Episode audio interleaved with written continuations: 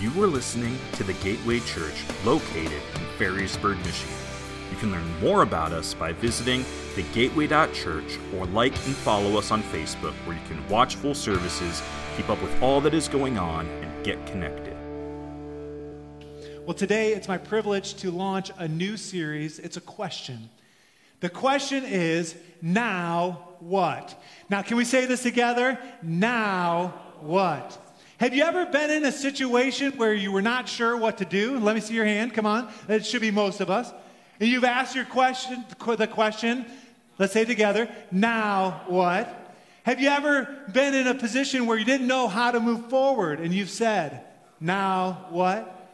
Have you been on your path, your life, and came to a fork in the road? You had two options and you did not know which way to go and said, now, what? This was not intentional, but Rachel's up here waving me down saying, now what? Because I forgot to dismiss the kids. And uh, so, all the kids, you guys are dismissed and awesome. Thanks for all your hard work with Team World Vision. We did the same thing first service, totally missed it. Rachel, I told you before I came up, remind me, but whatever. Awesome.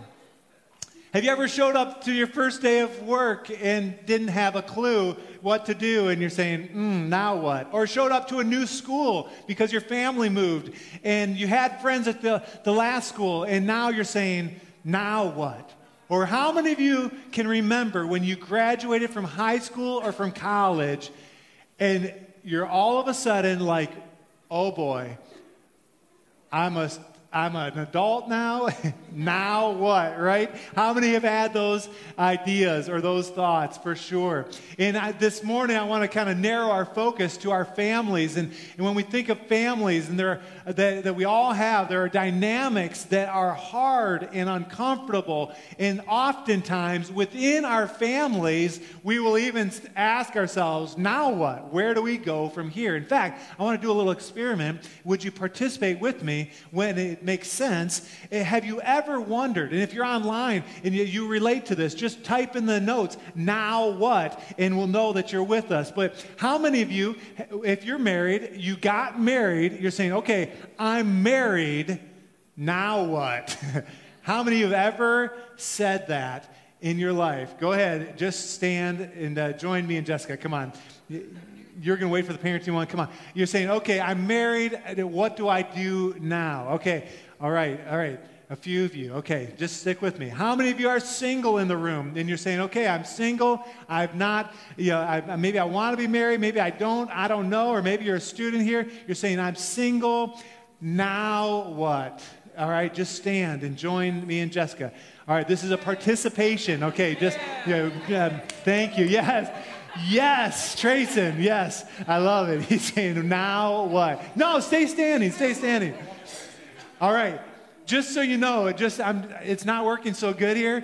Uh, the goal is for everyone to be standing by the end, just so you know. Okay, i will just spoil it. All right, how many of you are saying you're a parent and you have a little child in your hands at the hospital and you put it in the car seat and you're saying, now what? You're saying, okay, all right, we got a few of you there. Good, you've been there, got it. Or how about this? You've been in transition and maybe you're an empty nester, the kids are gone, or you're retired, or you're divorced, or maybe you've lost a spouse, or you've lost a job, and you're saying, now what? Or maybe you've gone through bankruptcy, or you broke up with a girlfriend and boy or boyfriend, and you're saying, now what do I do? Trayson, you're still standing. That's good. All right, good. Or your kids are off to college. You're saying, now what? Or your students have graduated from college. My daughter just did, and we're saying, now what? She's saying, now what? Or how many of you have ever gone through the chore of potty training your kids? You're saying, ah, oh, now what? Well, this series is designed for you, and you're in the right place. You can be seated. Thanks for humoring me.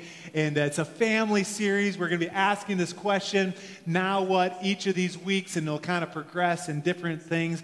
Differently, we're going to address different stages, different views of our lives. And today, it's my privilege to answer the question, or the statement, then the question I'm married, now what? And there was only just me and you, Jessica, that stood. So I guess everyone else, you're dismissed. No, just kidding. Lock the doors. You're not going anywhere. Jessica and I, we just celebrated our 25th wedding anniversary. Yeah. And I know some of you were gracious, and uh, it's interesting that when we age, we're more beautiful the older we get, aren't we, Jessica? Marriage is like a vintage watch. It, it gets worn and torn, and it has a story to tell, and, and uh, it ages and it patinas, and and it's just it, jessica you're more beautiful today than you've ever been and, and i just want you to know i've often said this that jessica is is breathing. She's the most beautiful woman in the world that's breathing air right now. And, uh, and I, I'm so grateful that you're still with me all, after all these 25 years. Church, it's just pure bliss. Pure bliss. For those of you who don't know, my mother in law is sitting right behind Jessica. And she's saying, What are you talking about? And you're just, you're, you're helping me out. If you want to come up and preach this, that'd be fine. Full disclosure as good as it might look on the outside, Jessica and I have had our ups and downs. And I would say our serious ups and some serious downs. Have you ever asked your question, uh, the question, ask yourself, if you're married, uh, did I make a mistake? Don't answer that. Don't raise your hand. Did you ever ask yourself, if you're married, is my spouse crazy? Is this what I signed up for? I want out. Or you said something you've regretted. Well, if you've said any of those things, you're in good company because Jessica and I have said these things and many other things over the last 25 years. But we have learned a few things, and there's, we're going to hone in on something this morning. And the idea is that the choice is ours. What kind of marriage will we have? Will it thrive? Will it just survive? Or will it die? And the truth is, there are marriages here, there are marriages that are represented online that are thriving, that are surviving, and dying. And the choice is yours, and that's what we want to talk about. Now, if I ask you the question, it'd be a leading question. It's an easy question to answer. Who wants their marriage to thrive? Hopefully, all of our hands would go up, and we'd say, Of course. But unfortunately, at least where I sit, and what I've viewed, not only in the church, but in our community, is that the average marriage is pathetic, indifferent at best and many are just coexisting. In fact, there are many marriages that are dying. They've lost that loving feeling. They've given up. They're holding on just so the kids can make it through high school and then they're done and then they divorce. Or they're staying together just for the insurance. Or they're living in separate bedrooms, but they're not living their lives together. They're actually living their lives separate altogether. There are marriages that are dying all around us. And there are marriages that are also surviving, and you say, well, isn't that okay? Well, it's okay, but it's not great. It's not horrible, but it's not God's best. And on the outside, many times, a marriage that's surviving looks like it's okay, that it's pretty good, but on the inside, on the underbelly, and let's just be honest, every relationship has an underbelly, right? But it's on the, on the outside, it looks okay, but when you get to the nitty gritty, it's not so pretty. And to me, it's rare air. There's something special when you see a marriage that is really thriving. Something is different. And I want that. Jessica and I, we want that. We do not want to be normal or average. Dave Ramsey says uh, normal is broke, right? If for those Dave Ramsey fans in the, in the house. Well, when it comes to marriage, normal is surviving, and I don't want to be normal. So you say, how does a couple do it? What does it take to thrive in our marriages? What keeps others from thriving or surviving or worse yet, dying? I want to remind you the choice is up to every husband and every wife. It's in your hands. It's in my hands. And I want to say, for those that are younger and those that are single, um, pay attention because what we're going to talk about today not only it, it, doesn't just relate to marriage it relates to getting married and then staying married in fact i asked the, the question this week i was kind of obsessed kind of going around asking what does it take for a marriage to thrive and i asked a lot of different people and i got a lot of different answers and i wonder what comes to your mind and what's the first thing that comes to mind how do, does a marriage thrive. And people said it's good communication. Uh, some guy said it takes a lot of money. uh, some other guy said, you'll know it's a guy, he said sex, um, compatibility, having a hobby together. Uh, a couple people said having Jesus at the center. And yes, that's always the right answer. And, and that's, that's I mean, it is the point. But uh, if your kids ever come home from Sunday school and you're like, "Hey, what did you what did you learn?" Jesus. Yes, it's the right answer, right?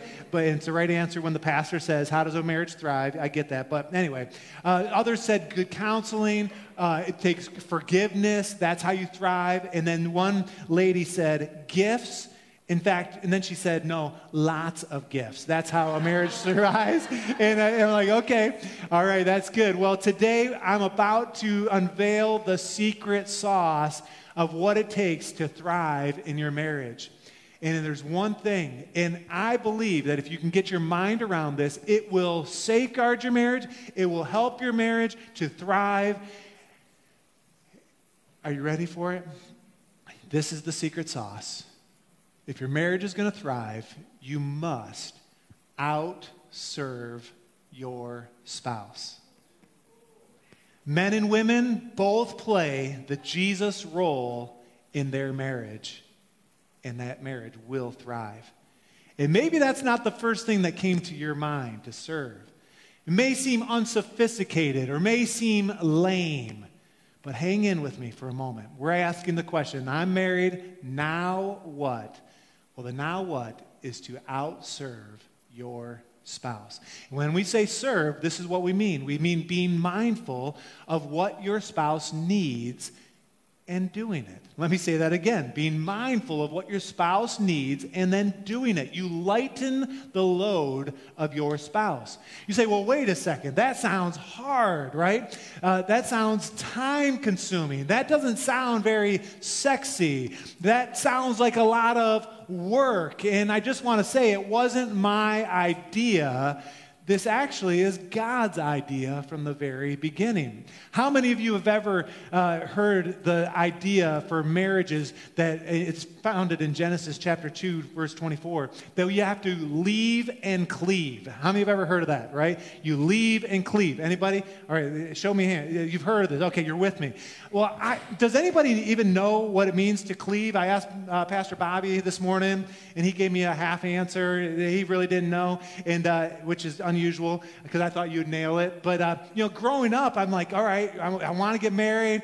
I'm going to leave and cleave. What does that mean? I, I don't know. And, and some people have asked me, why did you get married at 19? Well, this might be part of the reason because I thought leave and cleave. I don't know what that means, but it's close to cleavage. And uh, that sounds good. just kidding, just kidding, just kidding. Just kidding. You know it was on my mind. That's why I got married so young. But anyway. But in Genesis, in Genesis, bring it back. When God was establishing marriage, one man, one woman, some people call that traditional, I call it biblical, right? He used the word cleave, and you could use the word cleave. It means to work at it. The idea here is to pursue with all your energy. Cleave pursue with all your energy. In other words, you work at it. And, and one commentator said it is energy, not chemistry, that makes a marriage work. And I would say it's energy, not chemistry, that makes a marriage thrive. Our secret is to outserve your spouse, our spouses. And yes, initial communication is important, having the same goals, being aligned, some initial attraction and chemistry and compatibility. All those things at the beginning of a relationship have merit, yes. But to make it long term, to really thrive, You've got to serve your spouse, and that's what we're learning. And remember, to serve means to be mindful of your spouse, of their needs, and doing it. Well, there's something that stands in direct opposition of that idea that we all face. Every single one of us, there's opposition, no matter whether you're young or old, married or not. And that is the barrier of self centeredness. Self centeredness. It's a difficult thing to work, to work on. I have in my notes here that marriage is brutal on selfish people. Isn't that true? And you say, well, how do you know that, Pastor? Well, you're looking at one of the most selfish people there ever was. And I want to tell a little story to squeal on myself. Is that okay? A few weeks ago, oh, a couple months ago now, we were in Detroit. I was in Detroit with Bobby and Rachel uh, for district council. In, we were in some meetings. And that day, my wife, Jessica, was driving across the state that morning. We'd been there since Monday, but it was a Wednesday. And she was coming across and because that night, Pastor Rachel was getting ordained and she wanted to be there and to be with us. And that morning, we got up at our you know, normal time and made our way there. Well, Jessica had to get up like at six in the morning or something, get ready and make her way. So she was there by nine o'clock. And uh, for us, Bobby and I were in the car. We, we, were, we went through the drive through at Starbucks, and I thought it was a good idea to get two coffees. One hot coffee, a small one, just because it was the morning, and hot coffee is good in the morning. But then I was like, I'm going to get a iced coffee because then I could take it to the meetings and kind of have it for the morning, sip on it. How many are with me? You understand you know, that you might buy two coffees at the same time. Well, so I was walking in with two coffees, and Jessica beat us to the church. And I'd been sipping on both coffees, and I see Jessica, and I'm like, hey, I got you a nice vanilla latte. and the way I said it, she knew that I was lying. And especially because a third of it was gone. And she's like, You didn't buy that for me. I'm like, No, no, Carrie. And she didn't take it. This was all played out right in front of Bobby. It was embarrassing. And I ate crow that day, and I ended up drinking the rest of the iced vanilla latte. Jessica did not get one. But it's like, man, even after 25 years, or almost 25 years, I still struggle with self centeredness. And we all do, don't we? And it's interesting that being self centered, it's more detrimental than being impatient or irritable or not being gracious to somebody. Self centeredness, it's worse than you know, being unkind in your speech, or even, I think, holding a grudge or holding the past injuries or hurts against somebody. When you're self centered, it's all about you. And so we want to come against that. We want to learn to outserve and, and to really make a difference. And so let's talk about outserving this morning. There's three simple things. The first is, especially for those that are married, is you meet your the needs of your spouse first. Everyone say first. It doesn't matter what I want or my understanding in a circumstance. I need to meet the needs of Jessica first. So let's talk about the needs of men and women. Uh, how do men, or what do men need? Come on, help me out. What kind of things do men need? Food, respect. Okay, respect, honor is, is uh, the, the very first one on my list here. Yes. Uh, both services, people said food. I, I get that. All right. All right, what else do men need? Water. Okay, yes. Food, water oxygen. Let's just get them all the, the, the basics of life out of the way. All right, good. Uh, what else do men need? To be needed, to be wanted, right? I put in here friendship, right? Friendship, and that kind of is relating. Uh, your spouse, men do not need another mother. They've had a mother. And so don't be a mother. Be a friend. Be a spouse. Be a, what else do men need? Yes, sir. Sports. Sports. Yes, okay. Speaking uh, from a 14 year old boy. I love it. Good job. Yes, yeah, you're right. That's very important, especially in a marriage. Top priority. Good, good. All right, all right. Okay, are you going to make me say it? Come on, what do men need? Sex. Sex. You said it. I didn't say it, right?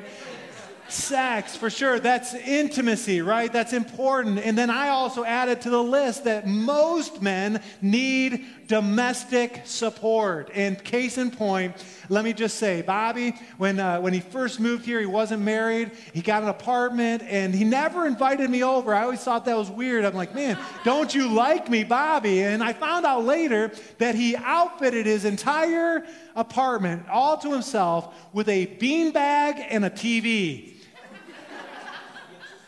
Kyle, he needed some domestic support. In my house, if, if, if, my bedroom, if it was up to me, we'd have two pillows one for me, one for Jessica. But apparently, there needs to be a plethora of pillows. And every morning when I make the bed, I make sure they're all right and even chop the couple and put them in and make sure it's all presentable because everybody's going to our room. No. But anyway, whatever. So, what do men need? They need honor, they need sex, friendship, domestic support. What do women need? Help me out. What do women need? Love, yes. So that's the love and respect that we, I can't remember the Dr. Eggerichs says, yes, love and respect. We've been through that. So good. So, yes, love. What else does a woman need? Affirmation, yes. Credit cards. oh, boy. All right. I put security, but not security in a credit card, all right? So women want to feel secure. What else do women need? Hudson, do I go back to you? No, no, no, just hold. Privacy? Privacy. Okay. All right. I don't understand. Well, let's talk after. And uh, let, let's, I want to get all of the knowledge. Uh, everything you have, I want it. I need it. Yeah, that's good. All right, what else does a woman need? I love you, Hudson. What's that? To be listened to. Okay, I'm going to put that. I put in here non sexual affection. And so maybe that's the listening there. Good. Uh, what else does a woman need? They need leadership, not domination, but they, a woman need, needs a leader. Women want a leader that is spiritual, that can be lead with finances, lead even with the kids. Come on, guys. No more passive men. And, and the idea here is that we, as men and women, have different needs, and we need to understand that. And for those that are married, we need to meet the needs of our spouse first. Marriage has to be first, after God, that is. Let's, I mean, the God card always wins, but yes, marriage is number one. Before work, before your friends, before hobbies. And there's a serious danger to marriages that good things, even great things like your kids, can take a priority if you're not careful. One pastor said that when his kids come knocking at the door after you've already put them in bed and they, they come knocking, they say, Hey, I need a, drink. I'm thirsty. He says, Tell your kid, see if you can make it till the morning. they come back a second time and say, I got to use the bathroom. He says to tell your kid, You've got a diaper on, use it. And when they come back a third time knocking and say, There's a monster in the closet, tell that kid, Good. Now you have someone to talk to. Go to bed because our priority is in the marriage, right? After they've been put to bed. I didn't know how that'd go over. I, whatever. Okay. All right. Whoever you serve first gets your best. Isn't that true? And it takes work. And so we're going to meet the needs of our spouse first. And the second thing is real simple too. We're going to do it with a good attitude. Number one, we're going to serve Jesus, but then after that, for me in my context, my number one priority after Jesus is to serve Jessica and to be happy about it. Because the truth is, Jessica is not a burden to me. She wasn't a burden to me when we were dating, and she's not a burden to me 25 years later. She is a blessing. I've learned from Chick fil A, Jessica worked there for a short stint. They use the phrase, my pleasure. And it is my pleasure to serve my wife and to do it with a good attitude. We should be enjoying with a positive attitude, enjoy serving. No one likes to be served by someone who's in a bad mood or who's doing it out of obligation. Think about your favorite hotel or your favorite restaurant restaurant or your favorite store. It's not going to be your favorite if the person serving doesn't do it with a good attitude. How many have had a bad server before? You're like, man, there, you know, it brings your experience way down, and the same is true in marriage. And so we're going to meet the needs of our spouse first. We're going to do it with a good attitude. And then, thirdly, we're going to do it without score keeping. It's not, I will serve you, Jessica, if you serve me. It's not, what's mine or what's yours is mine and what's mine is mine. that doesn't work. But you say, well, what if my spouse takes advantage of me? Hmm, good question. I would say, still serve. And yes, they might take advantage of you. What if you say, well, I'm going to get tired or I get frustrated? I would say, you will, I do, you will too, still serve. See, relationships are won and lost in the nitty gritty realities of life. Thriving marriages are built out of dirty dishes and changing diapers and grocery runs and paid bills.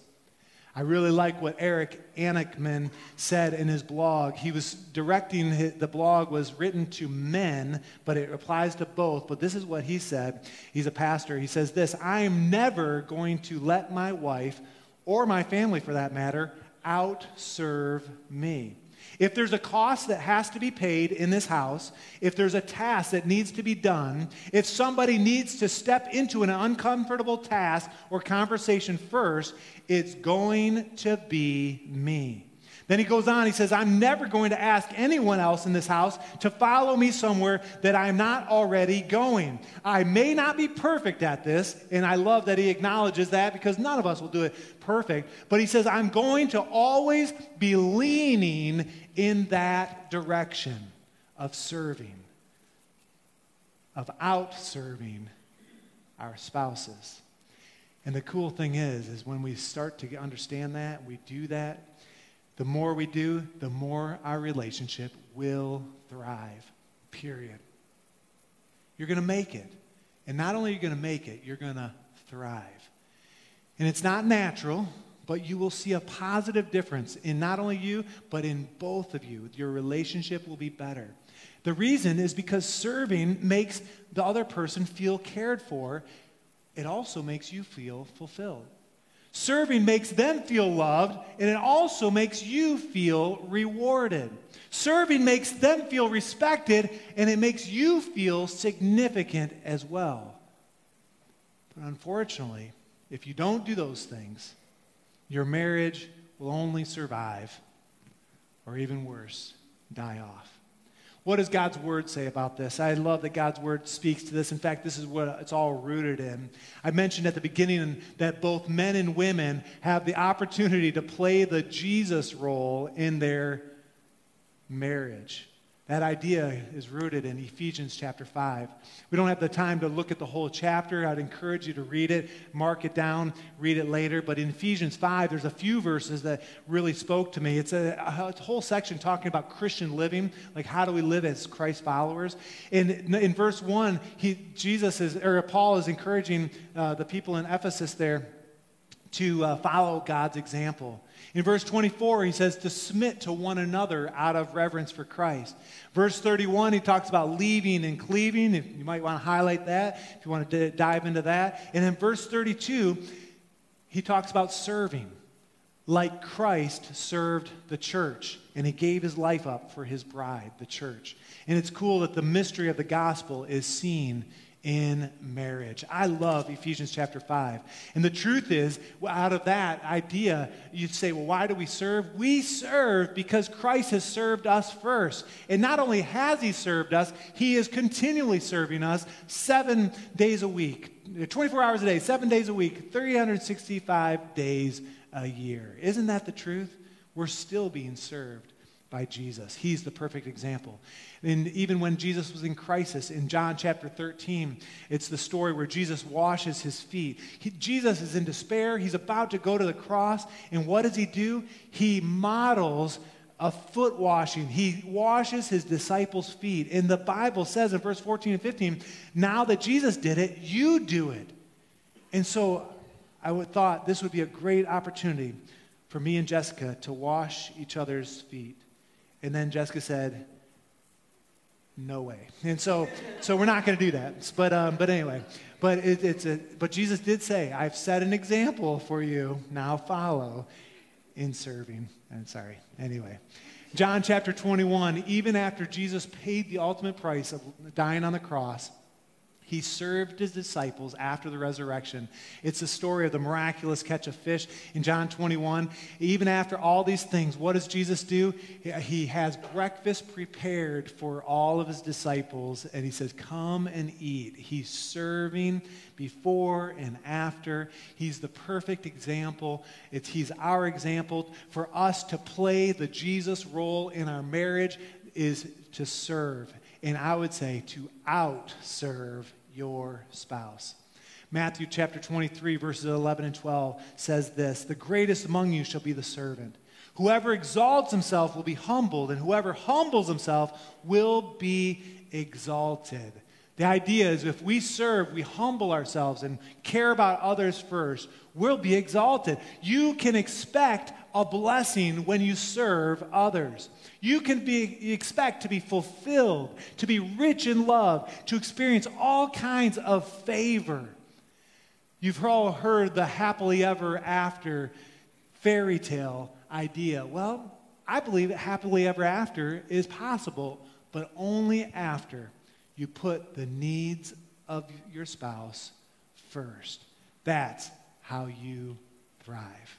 Now, I am going to ask Jessica to come and uh, join me. Uh, and I promise I won't embarrass you, but uh, come on up. This is Jessica. There's one more verse I want us to look at. It's Galatians chapter 5, verse 13. And in this verse, at the very end of it, it says something. And Jessica, you modeled this beautifully with our 25th anniversary. At the end of the verse, it says, But through love, serve one another serve one another. In my notes, I said, serve one another in love. And that's exactly what Jessica did a couple weeks ago for me. On our anniversary, May 25th, we woke up in our uh, bed and breakfast there on Mackinac Island. Some of you guys knew that we went there. And she gave me a card, which was really nice. She also gave me a Yeti, which is I'm using this morning. And then Jessica gives me a wad of cash $5 bills, $10 bills, $20 bills. I don't think there were any 50s in there. I mean, it was a significant uh, stack of cash. And she says, This is for you.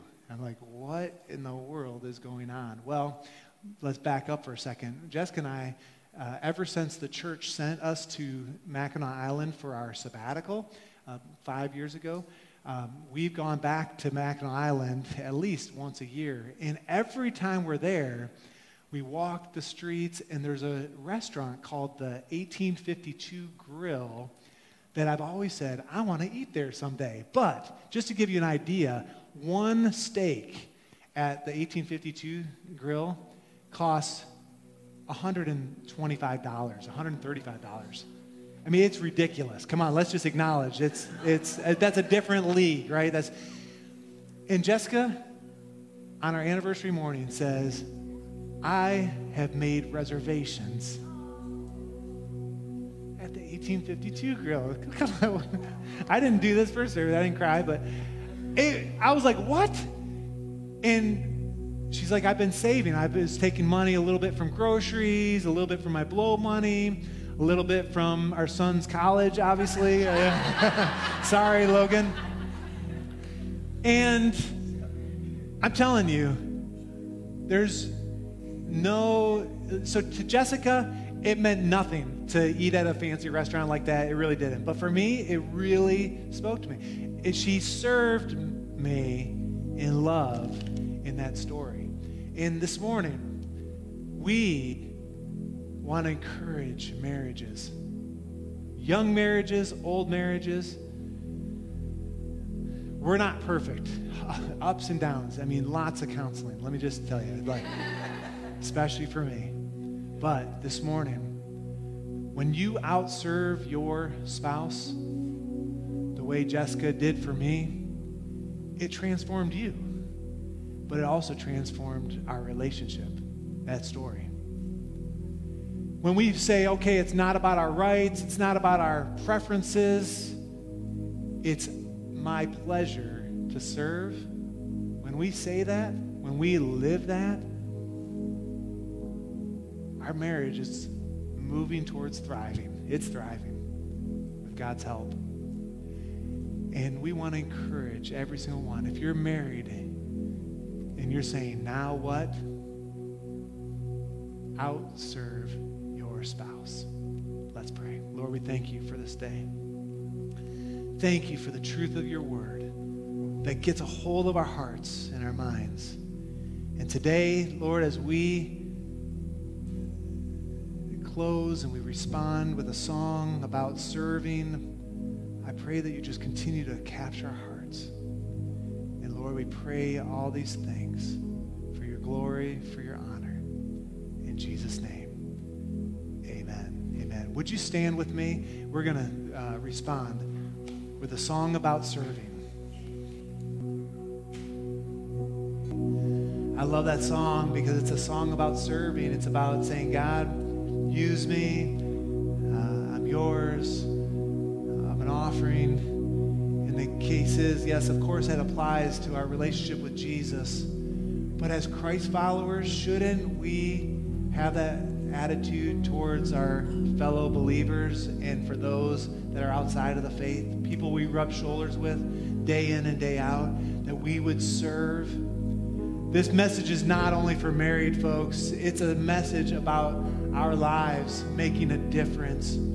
The truth is that Jesus served even at the point of his greatest need. He was about to be crucified, he washes his disciples' feet. When he was in crisis, he served instead of being served. Let us use that same strategy. Amen. That that's our priority. That's our mindset. And when we are in the middle of our own Last Supper experience, whatever that looks like, our dark hour, uh, could we serve? When we are rejected, can we serve? When we've been forgotten, can we say, we're going to serve and do it with a good attitude, my pleasure? When we get hurt, let's not get hardened Let's serve. And we serve for Jesus' sake, not for our own. And I've got it written in my notes a goal for all of us. And I'm curious how many of you would be willing to say, Yes, that's my goal. I, I want to work towards that. The goal I wrote down was make it a lifetime goal to outserve everyone you come in contact with especially those that are closest to you. Let me read that again. To, to outserve everyone you come in contact with, especially those who are closest to you. How many would say, Yeah, I want that? I want the Lord to help me in that. Yeah, know I do. And what I want to do this morning is I want us to close with a final prayer that would just capture our hearts because the moment we say amen and the lights come up, it's time to serve. It's time to be an example. And of course, if you're married, outserve your spouse. But even if you're not, find someone this week, today, every day to serve. Lord, He will help us to live a life that's thriving, that's healthy, that's alive. Let's pray. Lord, we thank you for this morning. Lord, thank you for what you have done in our midst. Lord, you've challenged us in your word to serve. You're the perfect example. And Lord, I pray that we would serve one another out of love. And Lord, I thank you for the truth that when we do that, we can expect to be blessed because those that serve, those who humble themselves will be exalted. Lord, your word is so powerful, so strong. And Lord, now I pray that you would seal these moments in our heart and Lord, put us into action. Lord, help us. Lord, go before us and behind us and around us. We pray all of these things for your glory, for your honor. And all God's people said, Amen and amen. God bless you. Thank you for joining us this morning. We'll see you in the lobby, and we'll see you next week. Bye bye. Thank you for listening to this week's message from the Gateway Church. If you'd like to find out more about our church, such as service times, giving, and ways to get connected, visit us at thegateway.church.